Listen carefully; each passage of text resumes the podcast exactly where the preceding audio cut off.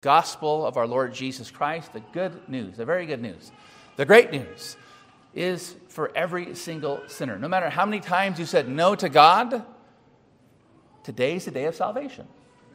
And He invites you to turn from yourself and turn away from your sins and follow after Jesus Christ and learn what that means. Take up your cross, follow Him, learn of me, He says. And so the Lord offers to every single person here today salvation, forgiveness, righteousness, and a new life and hope. And we'll hear that hope here in our passage this morning. So, Acts chapter 26, we're coming uh, towards the end here of the story uh, of the earliest Christian church. And in chapters 21 through 28, it's the story of the Apostle Paul.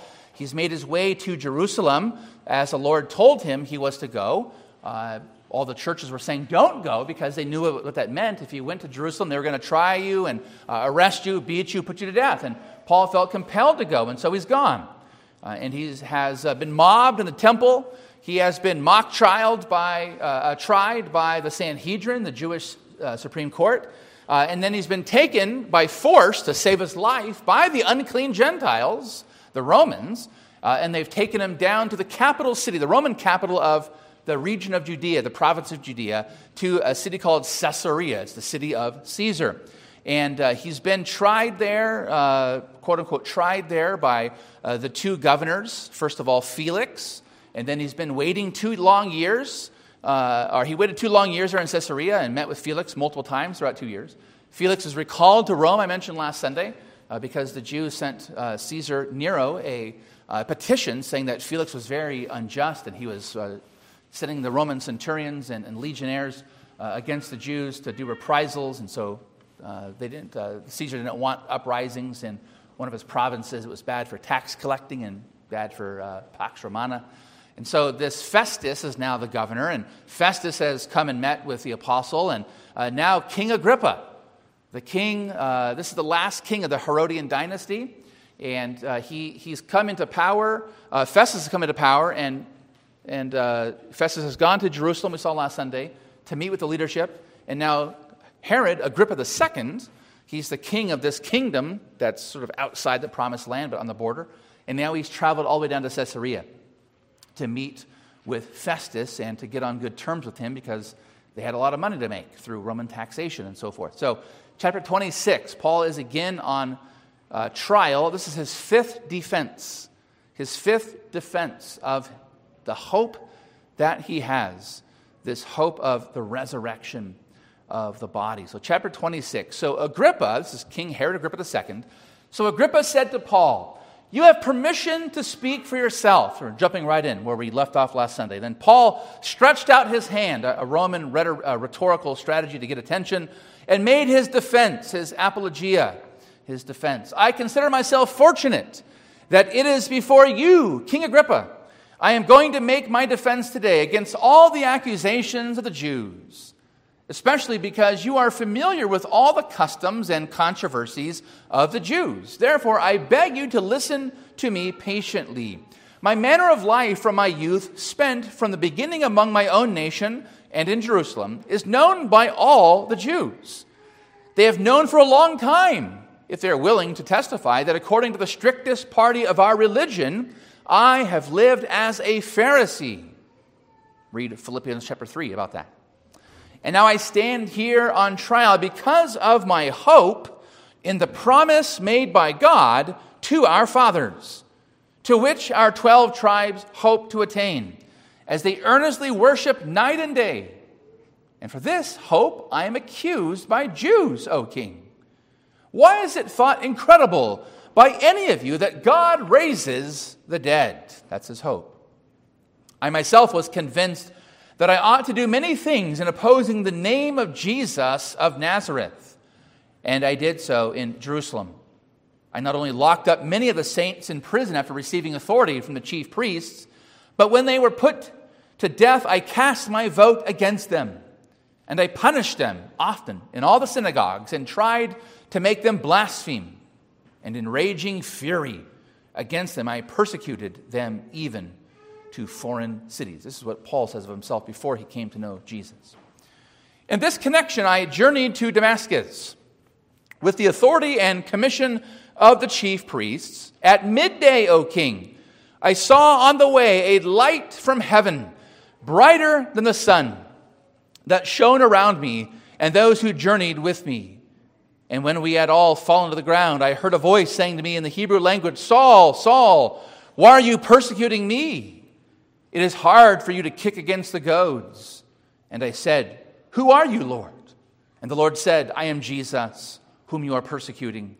But arise and stand up on your feet, for I have appeared to you for this purpose, to appoint you as a servant and witness to the things in which you have seen me, and to those in which I will appear to you, delivering you from your people and from the Gentiles, to whom I am sending you, to open their eyes, so that they may turn from darkness to light, and from the power of Satan to God that they may receive forgiveness of sins and a place among those who are sanctified by faith in me.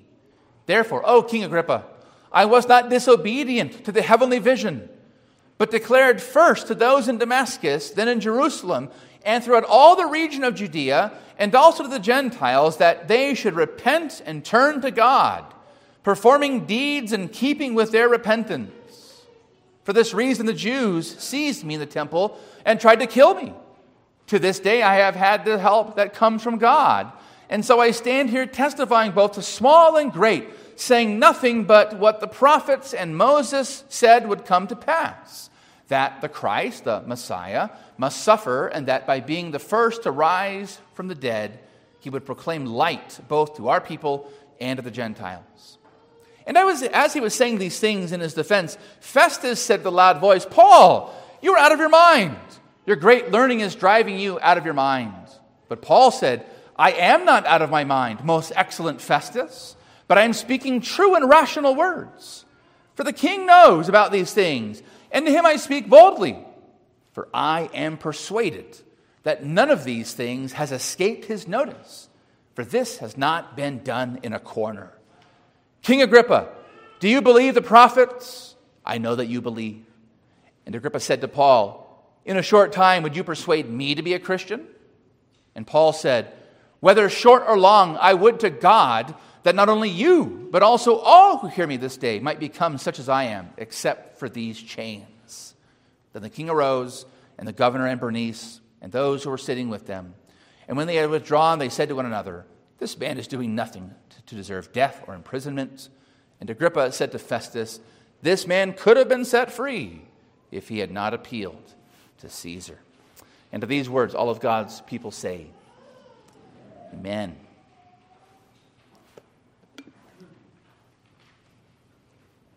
Well, that word hope is one of those words that we often throw around, uh, isn't it? Uh, we, we, we have hope, we hope, I hope, uh, I hope this, I hope that. Uh, what are you hoping for, even right now? I don't mean whether you're going to get uh, an end of the year Christmas bonus like Clark W. Griswold did in the famous Christmas movie. We're all going to watch that here in the next few months, probably. But I mean, what are you hoping in that gets your heart beating every single morning you wake up? Be careful what you hope in, though. As one character said in a, in a movie, famous movie once, hope is a dangerous thing. It can get a man killed. Be careful what you hope in. And that's what we see here in Acts chapter 26. Herod the Great. Herod the Great killed unnumbered Jewish boys in his attempt to kill Jesus. He was the great grandfather of the Herod in our story. He had killed unnumbered Jewish boys under, the year of, uh, uh under two years of age in his attempt to wipe out this promised king that these wise men who came from the east were searching for to worship. And so Herod the Great wiped children out in a mass murder. Herod Antipas killed John the Baptist in the gospel story. Herod Agrippa I killed the apostle James in Acts chapter number 12. That was Herod, this Herod Agrippa II in our story, that was his father. So, what is he? What is this Herod, this next Herod in the line of this Herodian dynasty of kings of the Jews? Uh, what is he going to do with Paul? And there's a lot for us to say here. A lot of this, Paul has, uh, this is his third recounting of his conversion narrative. And so we've seen a lot of these themes uh, previously in some previous sermons. I would encourage you uh, to go back and to, and to listen to those uh, earlier sermons uh, of Paul's defending himself and recounting his conversion and Jesus' miraculous appearance to him and his miraculous conversion. You see that here in the story, don't you? Where, where Paul or Saul, uh, he was the strictest of the strict amongst the Jews. And his calling in life, he was convinced, was to wipe out this sect of the Nazarenes, the sect called Christians, who were infiltrating and infecting Jewish synagogues and leading people astray. And so he was trying to wipe them off the face of the planet. He was trying to arrest them, to beat them, to cause them to blaspheme, to change their mind. And it was that man whom the churches feared and dreaded that was converted in an instant by the power of the risen Lord Jesus Christ. And he says, because of that, he's, he is now commissioned to call all peoples, Jews and Gentiles alike, to turn from sin, to turn to God, and to serve him in faith and repentance and good deeds. That's the same call that comes to us today, that we are called to place our faith in the Lord Jesus and to live lives that are worthy of repentance, fitting with our repentance, and serve Him with heart, soul, mind, and strength. And God calls us all to that today. But I want us to focus on this. I want to focus on why, again, why Paul is on trial. He's on trial, we read in verses 6 through 8, because he believes in the resurrection of the dead. He believes in the resurrection of the dead or the body. In contrast to that group of Jewish leaders called the Sadducees, and they and the Pharisees had this perpetual struggle. And Paul, as a Pharisee, said he's on trial because the Sadducees didn't accept the prophets of the Old Testament. And so he says to King Agrippa, himself a Jew, who knows the Jewish customs and traditions, who knows all the ins and outs, and who, Paul, as Paul says, no doubt knows all these things that have happened because they happened on his great grandfather's watch, the life and ministry of our Lord Jesus. Verse 6 And now I stand here on trial because of my hope in the promise made by God to our fathers, to which our 12 tribes, the 12 tribes of the Israelites, hope to attain this resurrection as they earnestly worship night and day. That's the language of the Old Testament temple. That there was, going, there was supposed to be sacrifice and offering and prayer offered every single evening and every single morning. That's what the priests were there in the temple, day and night in the temple. They served him. And that's why in heaven we read in Revelation that day and night the saints serve God in his holy temple. And so they would offer morning sacrifice and evening sacrifice, incense, prayer, and offering. We're, we're doing this, Paul says to, to King Agrippa. All of our tribes are doing this so that they might put their hope in a resurrection. And for this hope I'm accused by Jews, O king. Why is it thought incredible by any of you that God raises the dead? So, what's this hope, first of all?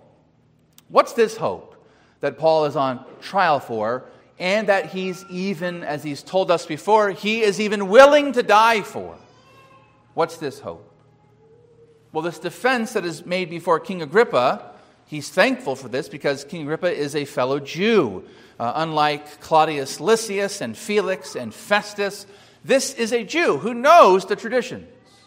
He was familiar, verse 2, with the customs and controversies of the Jews, controversies such as Pharisees versus Sadducees such as, Who is this Jesus of Nazareth? And what did he do? And Paul recounts here his manner of life, verse 4. From my, from my youth, he says, that, I, that he lived according to the strictest part of our religion, as a Pharisee. Literally, one who was cut off from the rest, separated unto God from the rest of the Jews. Now, if the, if the people of God were considered the holy people in contrast to the Gentiles, but you said that you're cut off from the holy people, what are you saying about yourself? You are saying that you are the holiest of the holy, that you are a cut above the rest, the creme de la creme. You are You are so devoted that your party is called the cut off ones. And so he states his hope there. You see verses 6 through 8. This hope that he's on trial for. Now, the world around us speaks about hope a lot, doesn't it? What's hope to maybe even to you today? What is hope? What does it mean to hope? What does your hope put in? If you would ask, if I would ask you even to give me a definition of hope, or if I was to go outside and ask a few people, you know, what, what is hope? What are you hoping in? Uh, no doubt people would, would, would describe it and define it and try to get a handle on it and try to explain it to me, but in terms of chance, in, tr- in terms of randomness, hope. It's really a feeling. It's, you know, sort of a, a blind shot in the dark. It's a thing that you wish for, but you're not really assured is going to happen. And so we speak in our, in our, in our, in our national sort of dialect, we, we speak of, uh, of hope in terms of political change. Every single two years, there's another election cycle, and there's lots of hope that's put out there, isn't there? There's a lot of international speak about hope of world peace, for example. And we have a lot of personal hope, I would think. Our culture is filled with the hope of being happy. But that's the kind of hope that you know you're not really sure it's going to happen. I mean, how can you have world peace when you have tens of thousands of nuclear uh, missiles that can shoot across the world in just a few minutes and wipe out the planet multiple times over? How can you really have hope of political change when people complain about this candidate and that candidate or election integrity, this and that?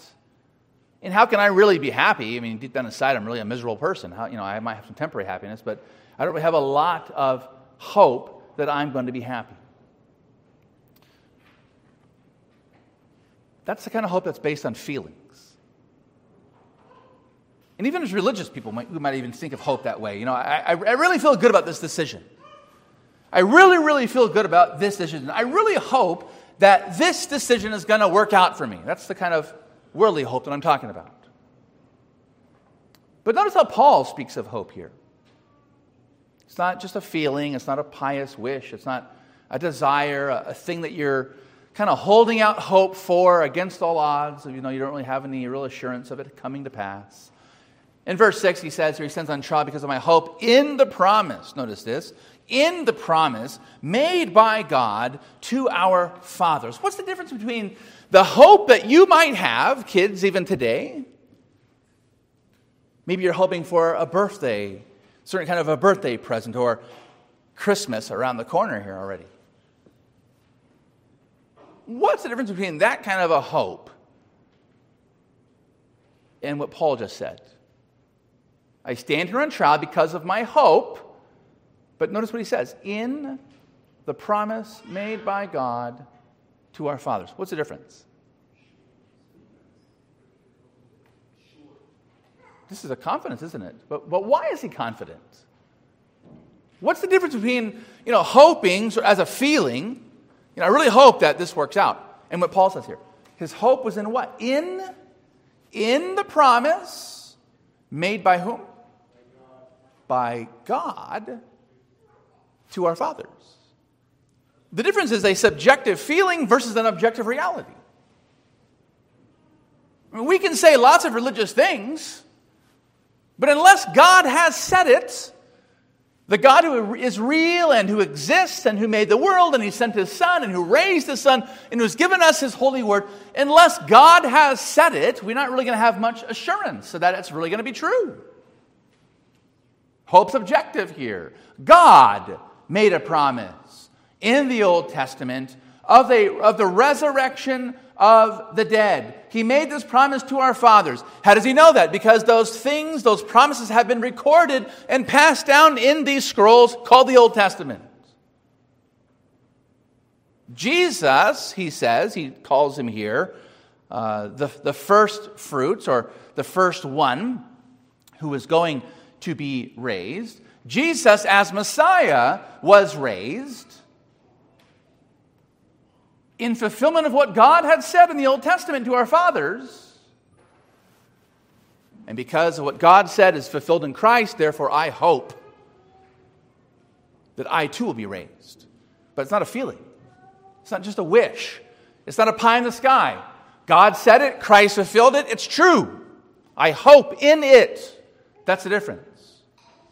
We, we put our hope in God and in His promises and in this particular promise of resurrection from the dead, resurrection of the body. We're not just hoping for it, that it might happen, or it may not happen after, after death. No, we put our hope in it because God is sure. Our certainty, subjectively, is God who objectively is real. How do we know this? Because Christ is alive. He rose again. He rose again. Hope is my confident expectation then. So if you ask me, you know, how, how, how would I define hope, Pastor Danny? What's hope? My confident expectation that God is going to act in the future because of how he's already acted in the past. He's already raised up his son, Jesus Christ. That's the past. And therefore, I have a confident expectation of my resurrection because of what God has already done. If he's done it once, he's going to do it again. If you raise Jesus, he'll raise all those who believe in Jesus. If you raise up the first fruits of the whole harvest, we know for sure the farmer is going to go back and harvest the whole field. If the first fruits of a resurrection were acceptable to God, I know that I will be acceptable to God one day when I stand before Him face to face. That's the difference, you see, kids. You and me, yeah, you and I can hope for, uh, for, for a nice present or an awesome party or some great, great Christmas gift or gifts, probably gifts, right? We write, write our Christmas lists out, wish lists. But we're hoping for things that are just kind of in our own feelings, in our own minds, in our own hearts. But Paul is saying, no, we have a real hope, an objective reality. And so, the center, we've seen this throughout the, the book of Acts, the center of Paul's hope, the center of his preaching to the Gentiles and the Jews was resurrection from the dead. The resurrection of Christ's body, the resurrection of Paul's body, that's his hope, and our confident expectation of what God is going to do for us in the future based on what he's done in the past, of our resurrection to the resurrection on the last day. That's the Christian hope. That's the Christian hope. You know, Paul had to address this, didn't he, in his letters and in many places. But one of the places that he addresses this is in 1 Thessalonians 4. Uh, if you turn there and you want to just glance down, but you can also uh, just mark it down to read later. But in 1 Thessalonians 4, the Apostle Paul had to deal with Christians who were who had been mis, uh, who had misunderstood for some reason. They, they had some, some teachers and preachers come through town uh, to Thessalonica and got them thinking that anyone who died before the second coming, they were lost. Jesus rose again, and all those who are hoping in Jesus, but who are dying in Christ, dying trusting in Jesus, but he's not yet returned, they're just, they're, they're lost. Only those who are alive at the, at the second coming are going to be resurrected. And Paul said, you know, this is wrong. This is foolish. Christ was raised your beloved loved one who is now in a grave, their body is in a grave, but their soul's with the Lord. One day the Lord's going to re- return that soul and that body together and raise them too. That's why he says that they're just asleep. They just look like they're sleeping. They're, they're, they're resting in Christ and in that hope. That, that's our hope of resurrection. Why was Paul willing to die for that hope? Are you willing to die for this hope? Paul was. Paul was. Back in chapter 25, we saw last Sunday, verse number 11. He said, If then I am a wrongdoer and have committed anything for which I deserve to die, I do not seek to escape death. I do not seek to escape death. That's what he told uh, Festus. And then even earlier, he reminded the churches throughout the Mediterranean that were telling him, Do not go to Jerusalem. They're going to beat you, they're going to arrest you, they're going to try you, they're going to put you to death, Paul. Don't go. Chapter 21, verse number 13. What are you doing? weeping and breaking my heart. For I am ready not only to be imprisoned, but even to die in Jerusalem for the name of the Lord Jesus. That's now, that is confidence, isn't it? That subjective confidence, that feeling we might say, again is rooted in the realities that Paul knew that Jesus was alive. No one would die for the, if this was just, you know, he died on the cross and they, and they pretended like they rose him up from the dead and, you know, we follow this fake Messiah, wink, wink. No, he really would die for this. But why? I myself remember what he says there, back to our text in uh, verse number nine.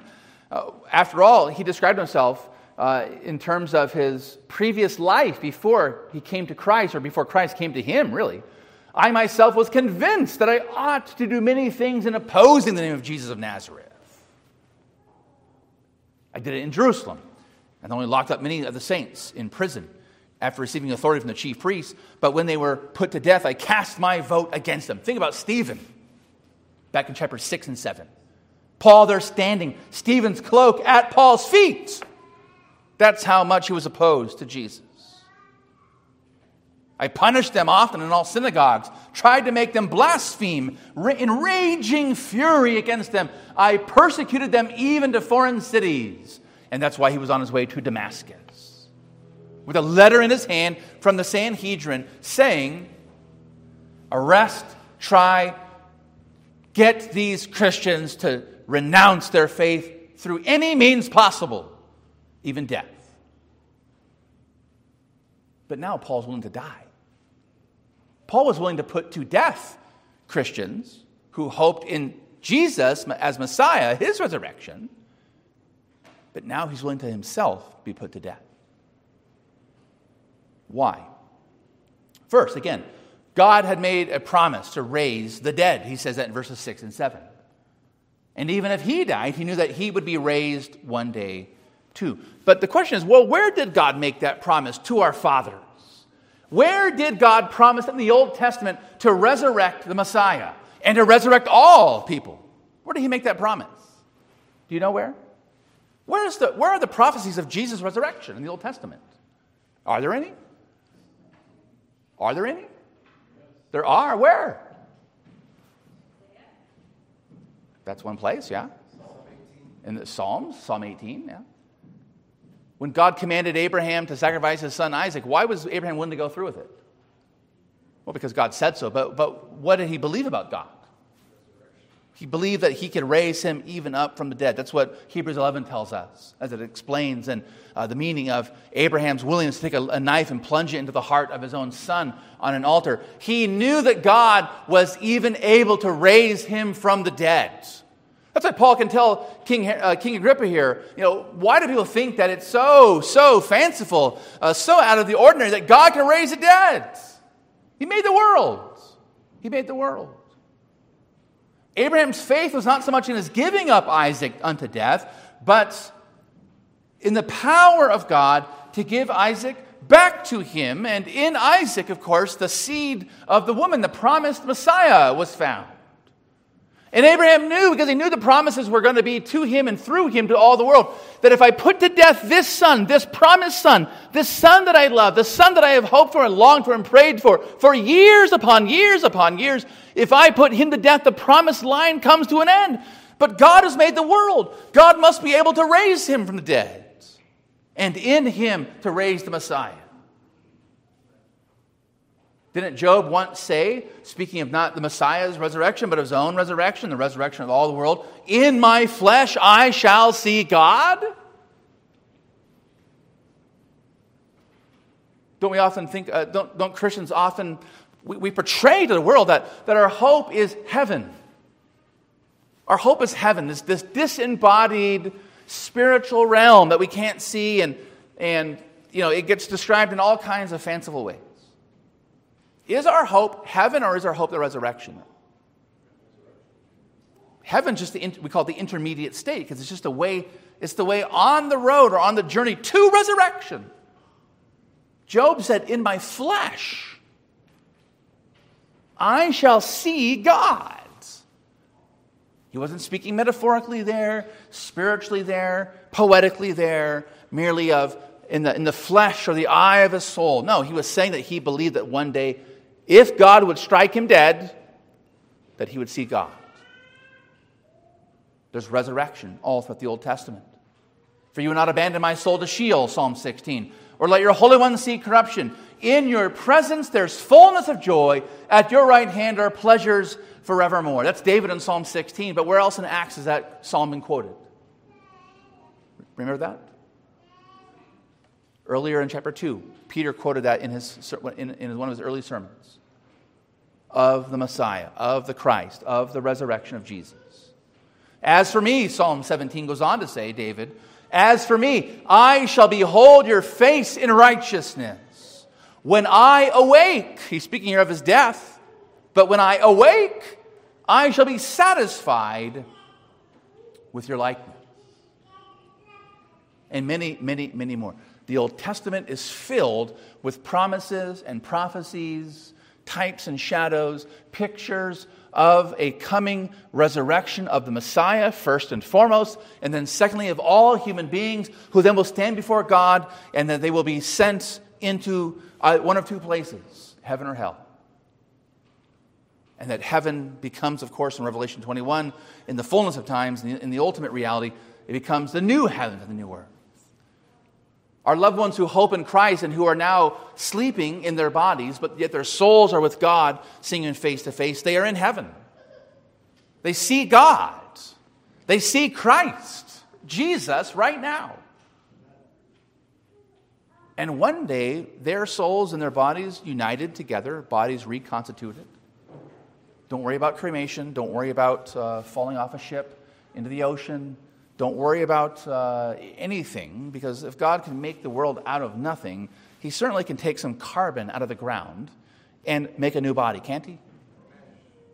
Our God is powerful. He can, he can do that. Don't worry about those things. People ask me all the time, Pastor, well, you know, what about cremation? Or, you know, what, what about, you know, scattering my ashes in the ocean? You know, what about putting my ashes in, a famous, in my favorite place, you know, on the lake, on the river? You know, the Lord is powerful. The Lord's powerful. Don't, don't, don't doubt the Lord. Don't worry about it. The Lord's going to figure it out. And so there's, there's this great hope. And that hope eventually is going to be a new heavens and new earth, a, an earth that's resurrected, a, a world that's purified of its sin. And our bodies will see Christ in a physical place called the new heavens and the new earth. That's Paul's hope. He was willing to die for it because God had said it over and over and over again to the fathers. But then, secondly, God has fulfilled this in Jesus. Notice that, verse 23. God has fulfilled this in Jesus. The Christ, the Messiah, must suffer, and that by being the first to rise from the dead, the first fruits, as he calls that later on in 1 Corinthians 15, who would proclaim light both to our people and to the Gentiles. I was not disobedient, he goes on to say to Agrippa, verse uh, 19. I was not disobedient to that heavenly vision. Who was this heavenly vision of?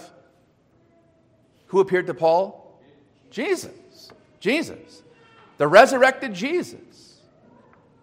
So he hoped in this, and he was willing to die for this resurrection because God had promised it, and secondly, because God had kept it true and fulfilled it in Jesus Christ. The tomb is empty. The Lord is alive, and Paul saw him with his very eyes. Jesus, our Lord, is the first fruits of God's promise to raise the dead. Kids, I saw on the freeway uh, this past week driving uh, down, down by uh, uh down in Carlsbad, just down, down the freeway here, uh, that the strawberries and uh, the pumpkins are coming, right? The strawberries are coming. You can go pick your, fa- your favorite strawberries. They're super expensive, I think, but uh, you can pick strawberries. And usually people go out there the first time that they're allowed to, and, and uh, you know, you get kind of like the report. You, you read about this online in the local newspaper. You know, how do the strawberries taste? You know, what was the first pickings of, of the Carlsbad strawberry uh, field? You know, were they good this year? Were they big? Were they juicy? Were they ripe? Were they red? Were they plump? Were they this, that? And, you know, you can get a sense of the rest of uh, your experience of Carlsbad uh, Strawberry Heaven. Uh, based on the first fruits, as it were. And so we see that here uh, where, where Paul describes Jesus as the first to rise from the dead. And if, again, he's the first, the first fruits. And if God accepts that first fruits as pleasing to him, you know that God will accept you as pleasing when he raises you up too. This is why, again, hope is not just some religious feeling. It's not just a religious feeling.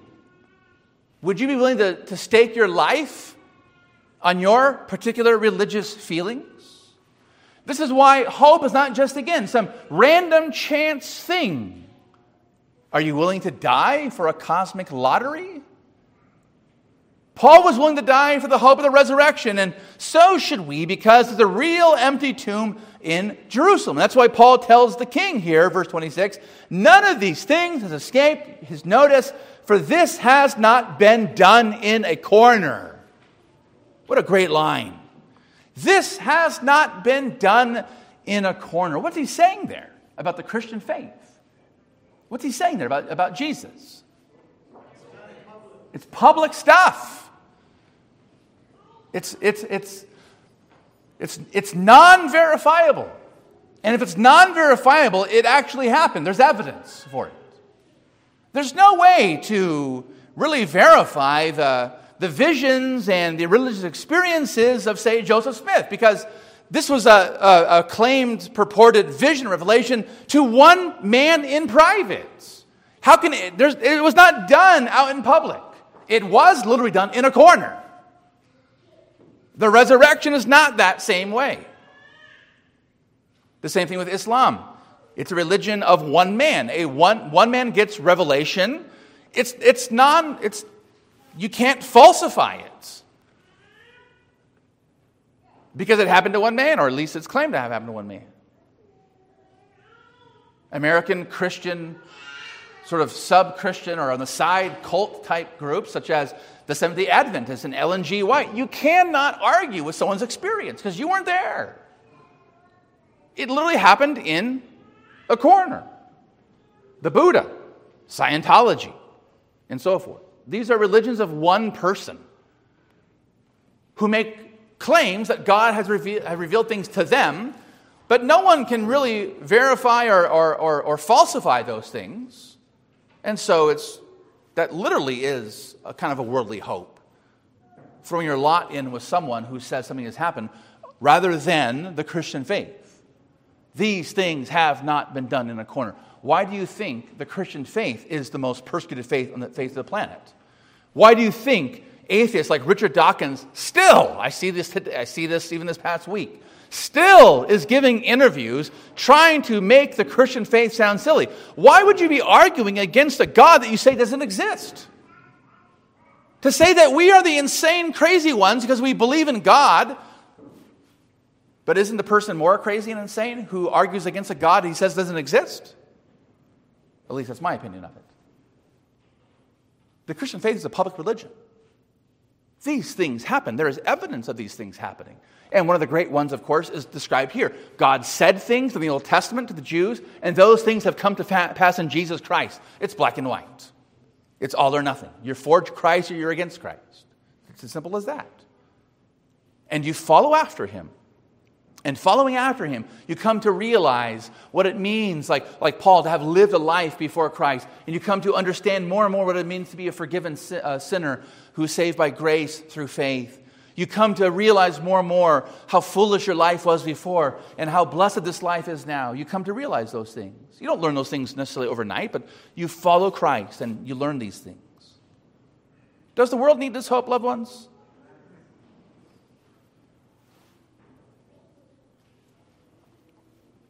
God gave promises, Christ fulfilled them. Paul put his hope and staked his life on them. Does the world need this hope of resurrection? Paul here challenges Agrippa, and his challenge should challenge us. Look at Festus's response in verse 24 again. As he was saying these things in his defense, uh, Festus, this is a governor of the Roman province of Judea, said with a loud voice, Paul, you're out of your mind. You, your great learning is driving you out of your mind. You're going crazy. But Paul speaks, as we say in our time, truth to power. I'm not out of my mind, most excellent Festus, but I'm speaking true and rational words. But the king knows about these things, and to him I speak boldly. And I'm persuaded that none of these things has escaped his notice again, for this has not been done in a corner. Directing himself back to the king, he says, King Agrippa, do you believe the prophets? I know that you believe. Whether short or long, I would to God that not only you, but also all who hear me this day might become such as I am, except for these chains. Is the gospel, brothers and sisters, is the gospel that you put your hope in and your faith in and your trust in and your, you stake your life on is the gospel the good news that God forgives sinners and he promises to raise those sinners on the last day to live with him forever and ever? Is the gospel so personal to you that it's not just in your head but in your heart, like Paul here? This, this is not just merely learning that he has, you see. He's been accused of just having head knowledge and, and book learning. Paul, you're being driven to madness because you're learning. No, Paul says. I would to God, I pray to God. This is a heart thing that all of you would become like me. Is the gospel so personal to you that it's a matter of your heart? And do you, Christian, do you today have a gospel, a good news, a, a message to your unsaved family members and loved ones and coworkers and neighbors and friends and teammates and classmates? Do you have a gospel that is so a part of your heart that you desire it for those very close to you? I would to God, Paul again, not only you, but also all who hear me this day. Is your gospel that personal? It's a matter of your heart, not just your head. It's both, but it's not just one or the other, it's both. And is your gospel so personal that, that you desire it for those who don't have it? Like Paul here.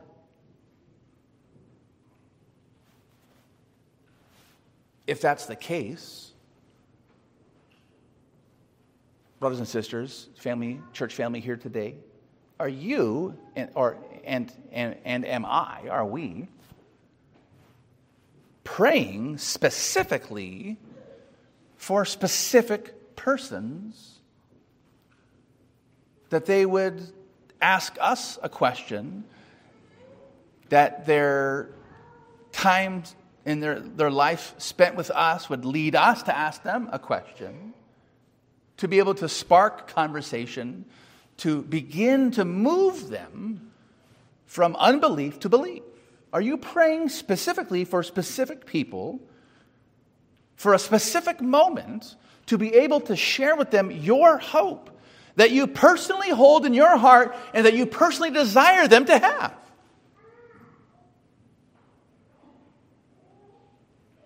And are we as a church?